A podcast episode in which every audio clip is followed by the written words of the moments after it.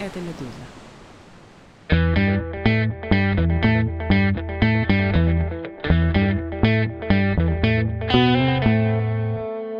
Здравствуйте, с вами подкаст «Что случилось?». Он посвящен новостям, которые долго остаются важными. Меня зовут Владислав Горин. Сегодня мы разговариваем с Дмитрием Горчаковым, экспертом атомного проекта экологического объединения «Белона». Привет. Привет. Мы здесь, чтобы поговорить о мировой атомной индустрии. У целого ряда стран, там, кажется, большие планы на ее развитие. Они, как все думают, не на сворачивание. И, в частности, хочется поговорить о растущей кооперации с элементами сращивания или даже зависимости между Российской Федерацией и КНР в этой сфере тоже. А куда мы первым делом с тобой должны отправиться? Кажется, в Дубай, где недавно была конференция ООН по изменению климата, там были заявлены большие планы. Да, планы заявлены. Насколько я понимаю, конференция еще не закончена. Там еще пишут драфт, собственно, финального решения некой резолюции. Но она шла там недели две, и много было разных заявлений. Я, конечно, как человек, который интересуется атомной отраслью, отслеживаю больше вещи, связанные с ней. И могу сказать, что да, действительно, там были сделаны несколько мероприятий, направлений и несколько заявлений.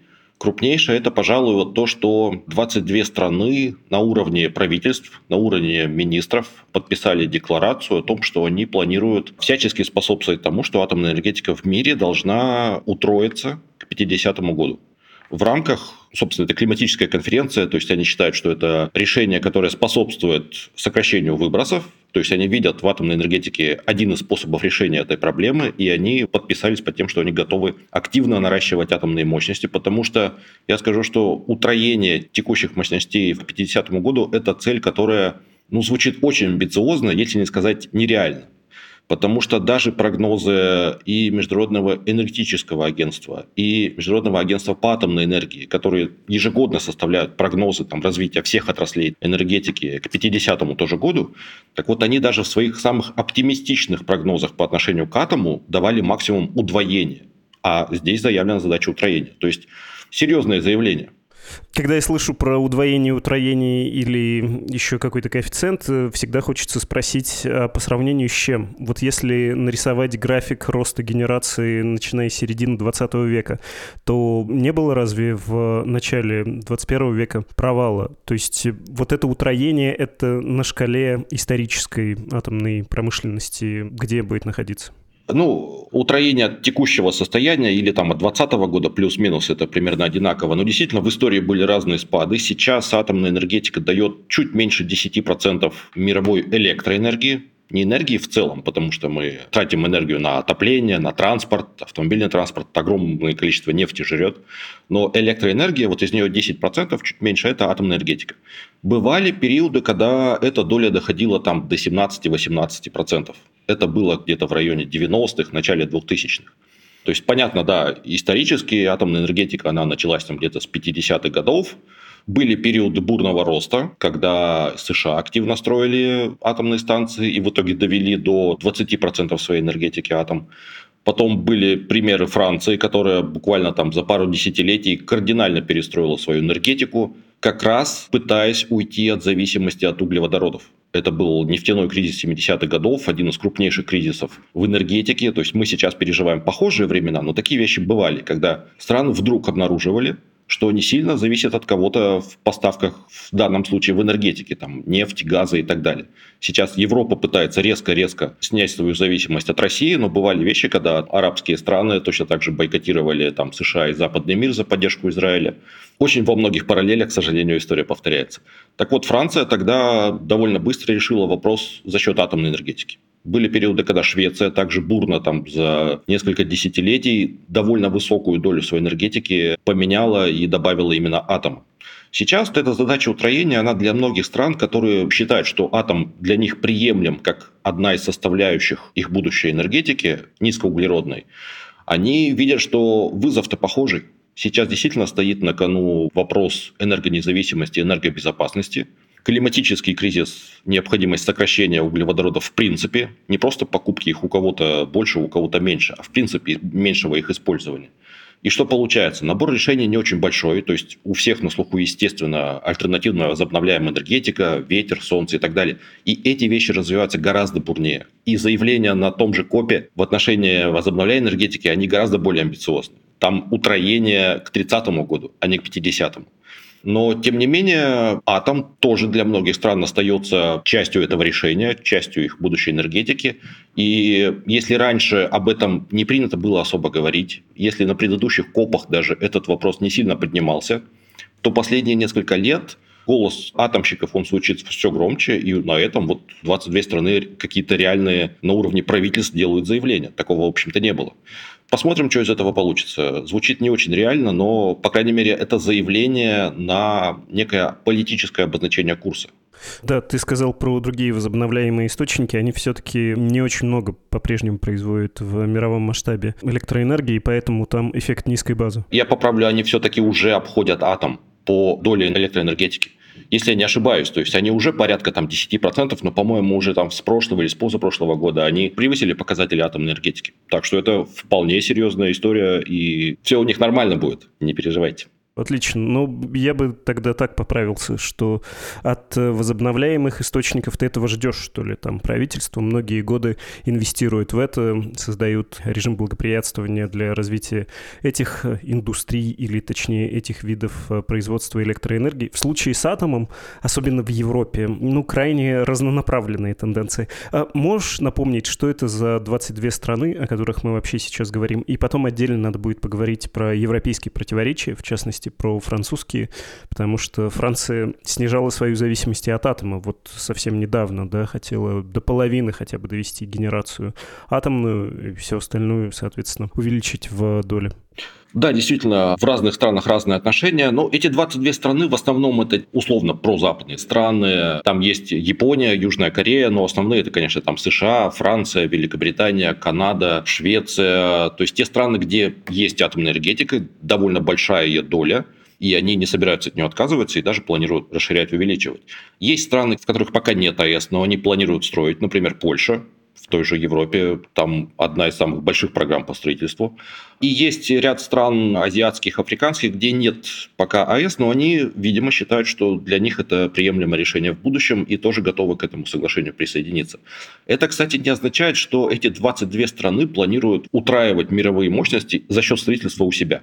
Нет, вовсе не так они наверняка предполагают, хотя там, по-моему, нет какой-то детализации. Это не конкретный план это политическое заявление, это декларация, это сигнал рынку, скажем так.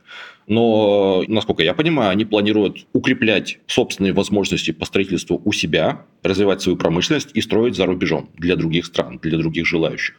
Это вот такая задача. Его не подписало и, скорее всего, просто не пригласили подписывать ни Россию, ни Китай, которые являются на текущий момент и, наверное, уже в течение последних минимум 20 лет крупнейшими строителями атомных станций как у себя, так и за рубежом. Вот я скажу, что там за последние 20 лет около 70% всех атомных станций, которые начали строиться и которые запустили, их построили либо Россия, либо Китай. Из тех АЭС, которые начали строить за последние 5 лет, на Россию и Китай приходится 90%.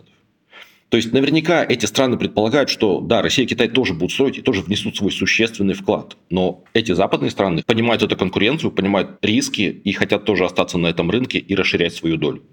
Что касается Европы и разных стран, да, действительно, насчет Франции ты сказал, что там были разные периоды. Я сказал уже исторический, когда вот они построили, был знаменитый там план переустройства энергетики, но это было 70-е и 80-е. Я напомню, вот сейчас мы говорили про КОП, знаменитое Парижское соглашение о политической также цели сокращения мировых выбросов, чтобы удержать глобальную температуру прироста в районе там полтора процента, не получается, но хотя бы два. Это соглашение было подписано при президенте Алланде, который как раз хотел сокращать долю атомной энергетики во Франции до 50%. Сейчас она процентов 70, он хотел ее там минимум до 50 законодательно даже ограничить. Но люди приходят и уходят, политики меняются. Текущий президент Макрон от этой политики отошел. Аланд не переизбрался, а Макрон сейчас, собственно, делает все возможное для восстановления атомной энергетики Франции. Ну, то есть он считает, что ее не надо сокращать, надо даже расширять. Есть план строительства новых блоков. Но он понимает, видимо, что это и возможность укрепить европейскую энергобезопасность. То есть он хочет строить не только у себя, он предполагает, что это будет возможность для Франции экспортировать эти технологии. И в том числе означает конкурировать с Россией и Китаем на каких-то третьих рынках.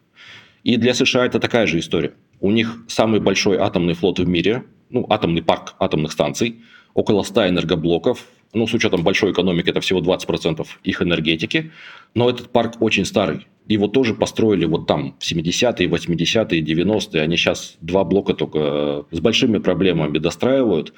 И они понимают, что рано или поздно этот парк устареет, его надо выводить. Так же, как и во Франции. А мощностей, технологий, людей, специалистов, чтобы строить новые, у них нет. Ну, они считают, видимо, что это риск. Текущая администрация тоже считает, что атомная энергетика должна оставаться как низкоуглеродная. И они разрабатывают разные программы поддержки и собственной атомной энергетики и вкладывают в то, чтобы снизить зависимость от других стран. Они очень зависимы от России. Там, в поставках топлива и так далее. А да, они не строят новых блоков. Россия, естественно, не строит атомные станции в США и не будет строить. Их не пустят, как и в Европу. Но заказ урана, заказ разных технологий обогащения урана. Этого в США российского вполне хватает. И здесь, кстати, была тоже свежая новость этой же недели, в понедельник. Палата представителей США утвердила законопроект, он еще не стал законом, но все-таки они проголосовали за введение запрета на импорт российского урана. Звучит очень громко, этого давно ждали с учетом войны в Украине, поддержки США и так далее, но этот запрет вступит в силу с 2028 года, через 5 лет. А до этого, если очень будет надо, если попросят и скажут, что нет альтернатив, то можно закупать. С определенными ограничениями, но по сути это означает, что в ближайшие пять лет может вообще физически ничего не измениться. Но это, опять же, политический сигнал для рынка, что разрабатывайте свои технологии, у вас есть пять лет, через пять лет все закончится, это халява. Стройте свои новые заводы, свои американские, либо ищите других партнеров, чтобы отказаться от сотрудничества с Россией. Вот такая история.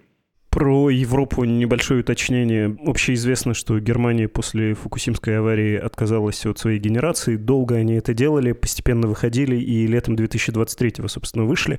И когда вышли, превратились из экспортера электроэнергии в импортера. Стали во Франции, в первую очередь, ну, кажется, еще в Нидерландах закупать.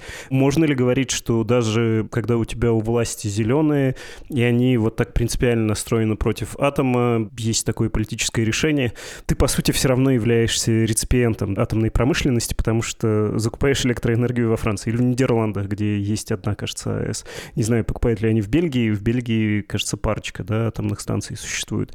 В общем, про общий европейский рынок, связь энергосистем или единой энергосистемы и вот этого энергобаланса на континенте.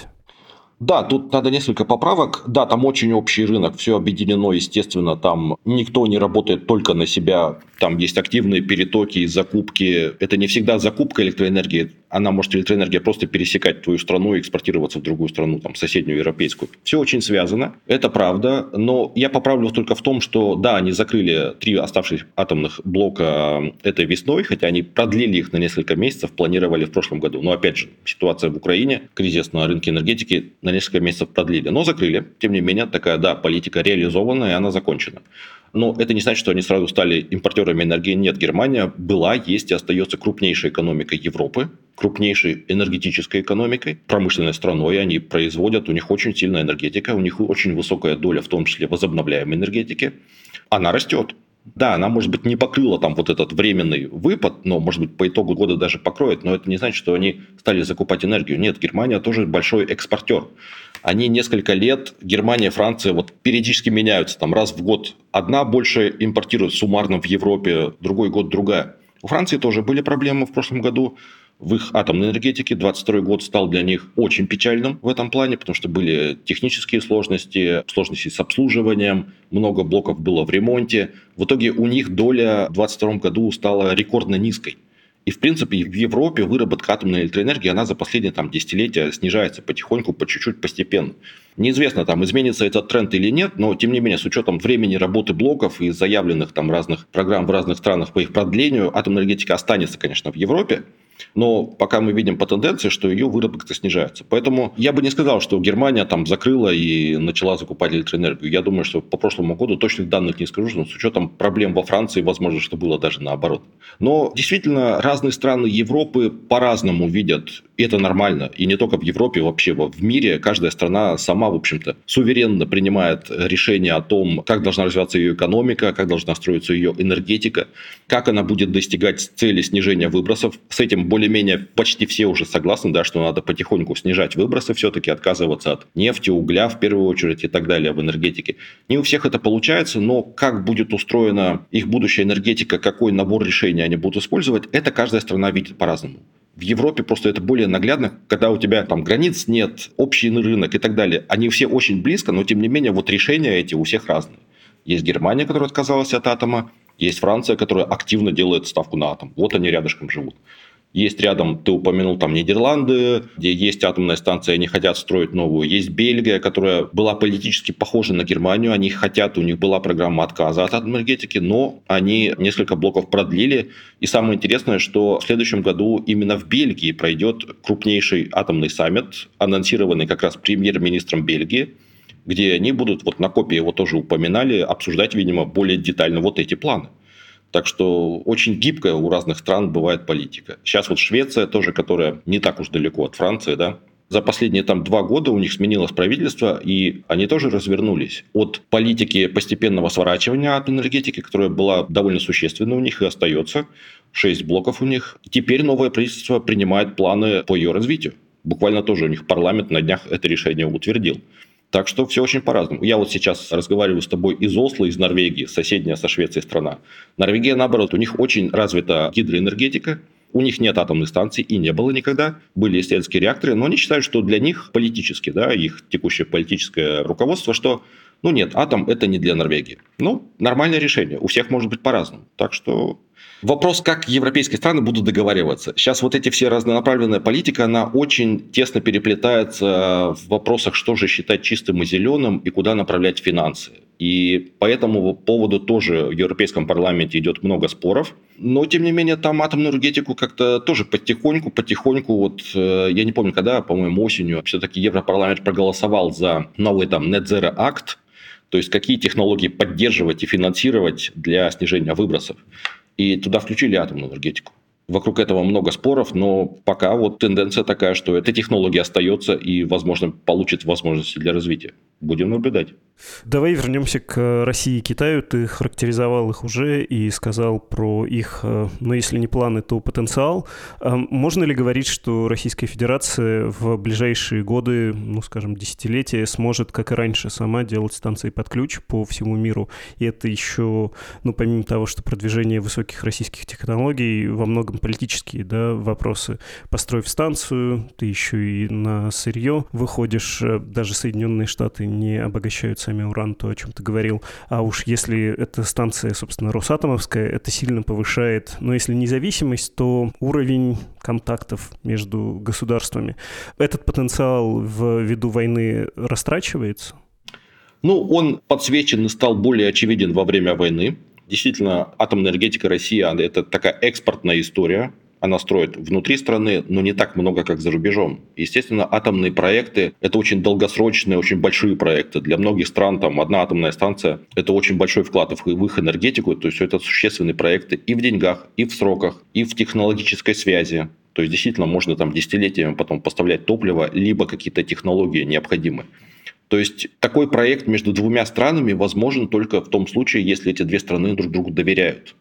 И для Кремля, как выяснилось в ходе этой войны, хотя это было давно очевидно, собственно, многие такие зарубежные проекты, энергетические, в первую очередь нефтяные и газовые, когда Европа сидела на российском газе полностью, это все для Путина были и остаются инструменты внешнеполитического влияния. Вот много говорят о том, что там вот превращают энергетические проекты в военные, условно говоря. Но если там от нефти и от газа постепенно как-то Европа пытается отказаться, хотя это до сих пор не получается, они до сих пор закупают газа в деньгах больше, чем они закупают каких-то ядерных вещей. То есть работа Росатома в Европе не приостановлена, санкций никаких нет, но в деньгах это все равно меньше, чем они даже жиженного газа покупают. Поэтому Росатом э, и российская атомная промышленность а, – это такая вертикально интегрированная структура, которая может делать практически все вещи от добычи урана до строительства, эксплуатации и до обращения с отработавшим топливом. Это ну, практически уникальный случай. Мало стран, которые умеют это делать целиком внутри себя. И тем более мало компаний, которые все это в себе сочетают. Ну, вот такая особенность и российской атомной промышленности, консолидация, все в одни руки, очень похоже на то, как Кремль управляет экономикой. Но, тем не менее, это работает. эта штука построена, она работает с учетом того, что Запад за последние там, десятилетия не вкладывался и не развивал это направление. Российское укрепилось и вышло за рубеж и укрепило свои позиции, в том числе за рубежом. Как это изменилось сейчас, после войны, наибольшие изменения в Европе. То есть, да, Росатом не строил там АЭС, у него было всего несколько проектов, их туда не пускали, не хотели. Ну и, в принципе, Европа не очень много строила АЭС. Все, что они пытались строить, они пытались сделать своими силами и, в общем, не очень удачно. Поэтому сейчас они пытаются сами восстановить. Но был проект Росатома в Финляндии, и его отменили буквально там в первую же неделю войны. Финны отказались. Но это был всего один проект. Сейчас остается в Венгрии. Росатом хочет построить там ПАКШ-2. Есть уже станция ПАКШ, построена в советское время. Они строят ПАКШ-2, два энергоблока. Крупный проект, даже для Европы. Он остается, но за время войны он слабо развивался. Он задержан практически на все время войны, сдвинут там задержка на 2-3 года. Им надо было много чего обсудить, но тем не менее проект сохраняется. Орбан и политические силы Венгрии намерены этот проект сохранить, и тем самым они торпедируют все попытки внести какие-то санкции на атомный сектор Европы. Но наибольшее изменение коснулись Росатома в Европе в части поставки топлива. Там Росатом не строил АЭС, но он поставлял топливо для реакторов советского образца, которые построены в советское время. По технологии, которую Росатом до сих пор использует, он до сих пор делает топливо, которое подходит для этих реакторов. И долгие годы он был единственным поставщиком. Поэтому пять стран Евросоюза, это вот та же Венгрия, Финляндия с другой атомной станцией, Болгария, Чехия и Словакия, вот они пять до сих пор используют российское топливо. Но за время войны практически все эти страны, и даже Венгрия в конце концов, либо уже заключили контракты на поставки нового топлива через несколько лет, может быть, там, со следующего года в самом раннем случае. Либо, как Венгрия недавно, даже Венгрия, при всех своих чувствах в отношении Путина и Кремля, даже парламент Венгрии допустил, что мы разрешаем атомные станции в будущем использовать альтернативное топливо. И с французами они сейчас очень активно сотрудничают. Поэтому альтернатива это Вестингаус американский, который уже поставляет свое топливо для реакторов советского дизайна в Украину. Это началось еще до войны, но сейчас они полностью на это перешли. Это непростой процесс, но тем не менее он идет. И французы пытаются тоже делать, не без сложностей, у них хуже получается пока, чем у американцев, у них нет готового топлива, но в будущем, возможно, они и это смогут сделать. И третий фактор – это поставки уже там, собственно, сырого урана и услуг по его конверсии и обогащению для всей остальной Европы, Евросоюза. То есть Топливо они делают для себя сами, потому что другая конструкция реакторов. Но уран вполне могут закупать через Росатом и заказывать услуги по обогащению. Это те сектора ядерно-топливного цикла, в которых Россия очень хорошо представлена на мировом рынке. То есть примерно там 35-40% услуг по обогащению в мире – это Россия. Поставки урана чуть меньше, там 15-20, процентов, не больше. Конверсия тоже там около 20-30 процентов.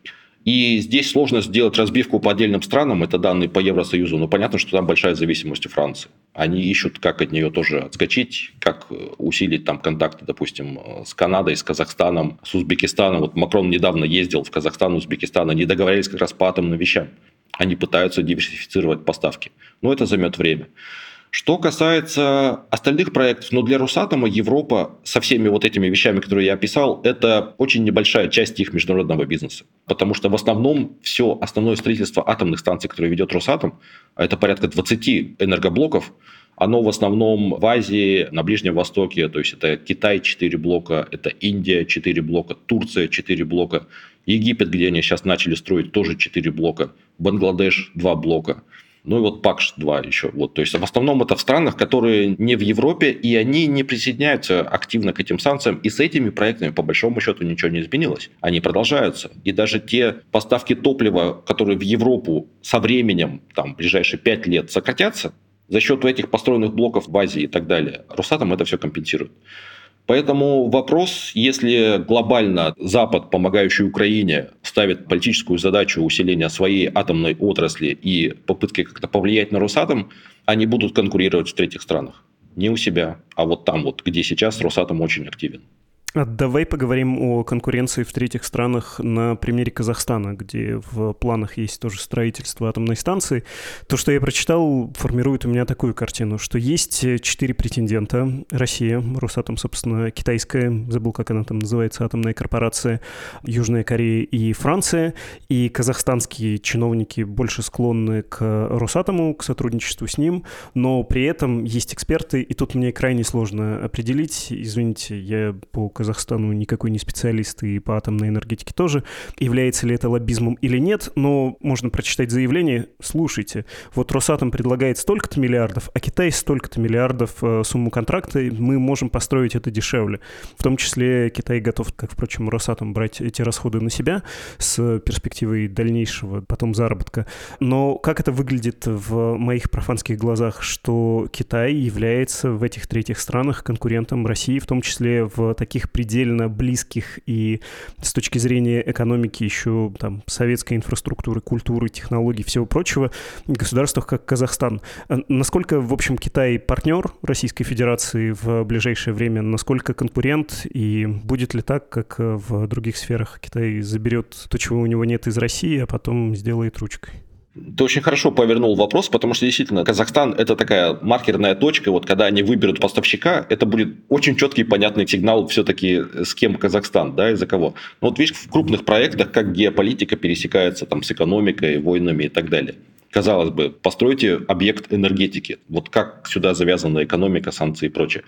Тут надо важное уточнение сделать, что иногда и часто так бывает, что вот страны-новички, которые хотят построить новую атомную станцию, которых у них не было, они действительно очень тщательно, ну, если там более-менее какая-то конкуренция, если мы не говорим про какую-нибудь там Беларусь, у которой особо выбора не было, да, кто будет строить, то плюс-минус страны, которые могут выбирать, и Казахстан, к счастью, Центральноазиатская республика, бывшая Советская республика. Но, в общем, они так и с нашими, и вашими, и это нормально. Они должны отстаивать свои интересы. Они очень сильно действительно торгуются и правильно делают. Считать циферки, слушайте, надо очень хорошо подумать, когда вы делаете проект на десятилетия вперед и привязываете себя к какой-то стране. Так что пусть считают. Возможно, это тонкий политический ход, и они торгуются очень сильно с учетом новой внешней политической ситуации, войны и так далее. Но почему нет? Это в их интересах.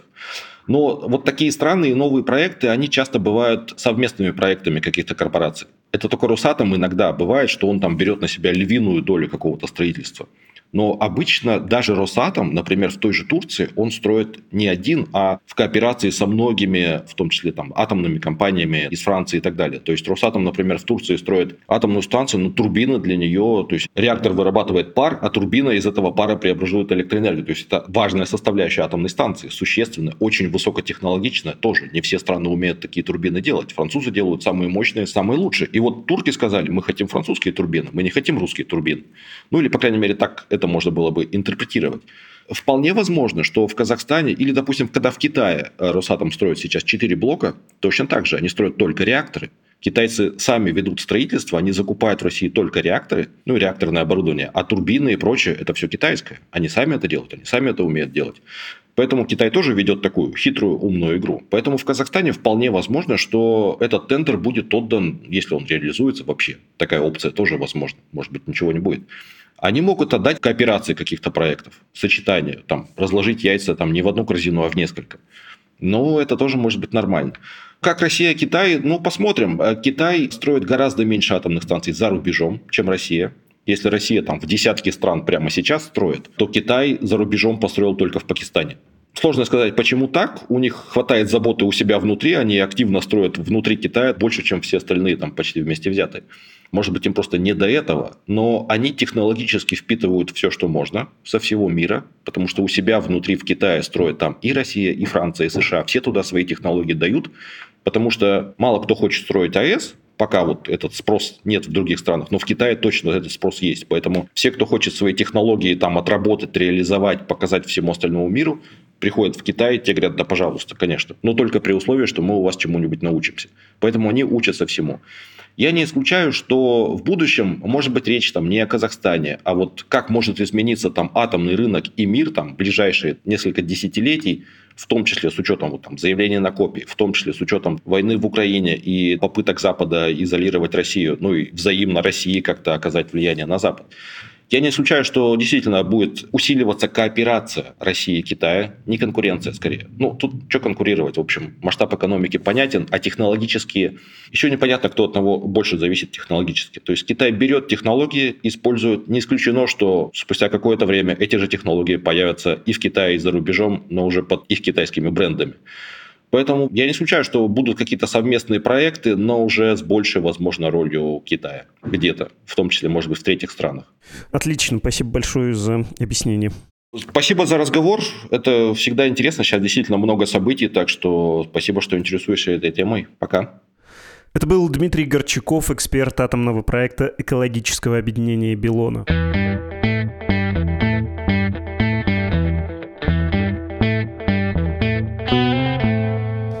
Подкаст «Что случилось?» производится и распространяется «Медузой» изданием на русском и английском языках, хотя большая часть аудитории у нас, конечно, находится в России, и там власти стремятся отрезать общество от независимой информации. Если вам это не нравится, поддержите, пожалуйста, «Медузу», подробности по ссылке в описании. И, что скрывать, очень ценной была бы ваша финансовая поддержка, если, конечно, у вас есть возможность поделиться с нами заработанными деньгами, и если об этом не узнают власти в Российской Федерации, потому что отношения с нашей организацией, с нашим медиа с точки зрения властей, это отношение с нежелательной организацией. Такой позорный статус нам власти России выдали. Все аспекты, связанные с безопасностью, тоже по ссылке в описании, конечно же, описаны. Обратите, пожалуйста, на них внимание. Вынужден это подчеркивать. Ваша безопасность намного важнее всего остального. Вы же понимаете это.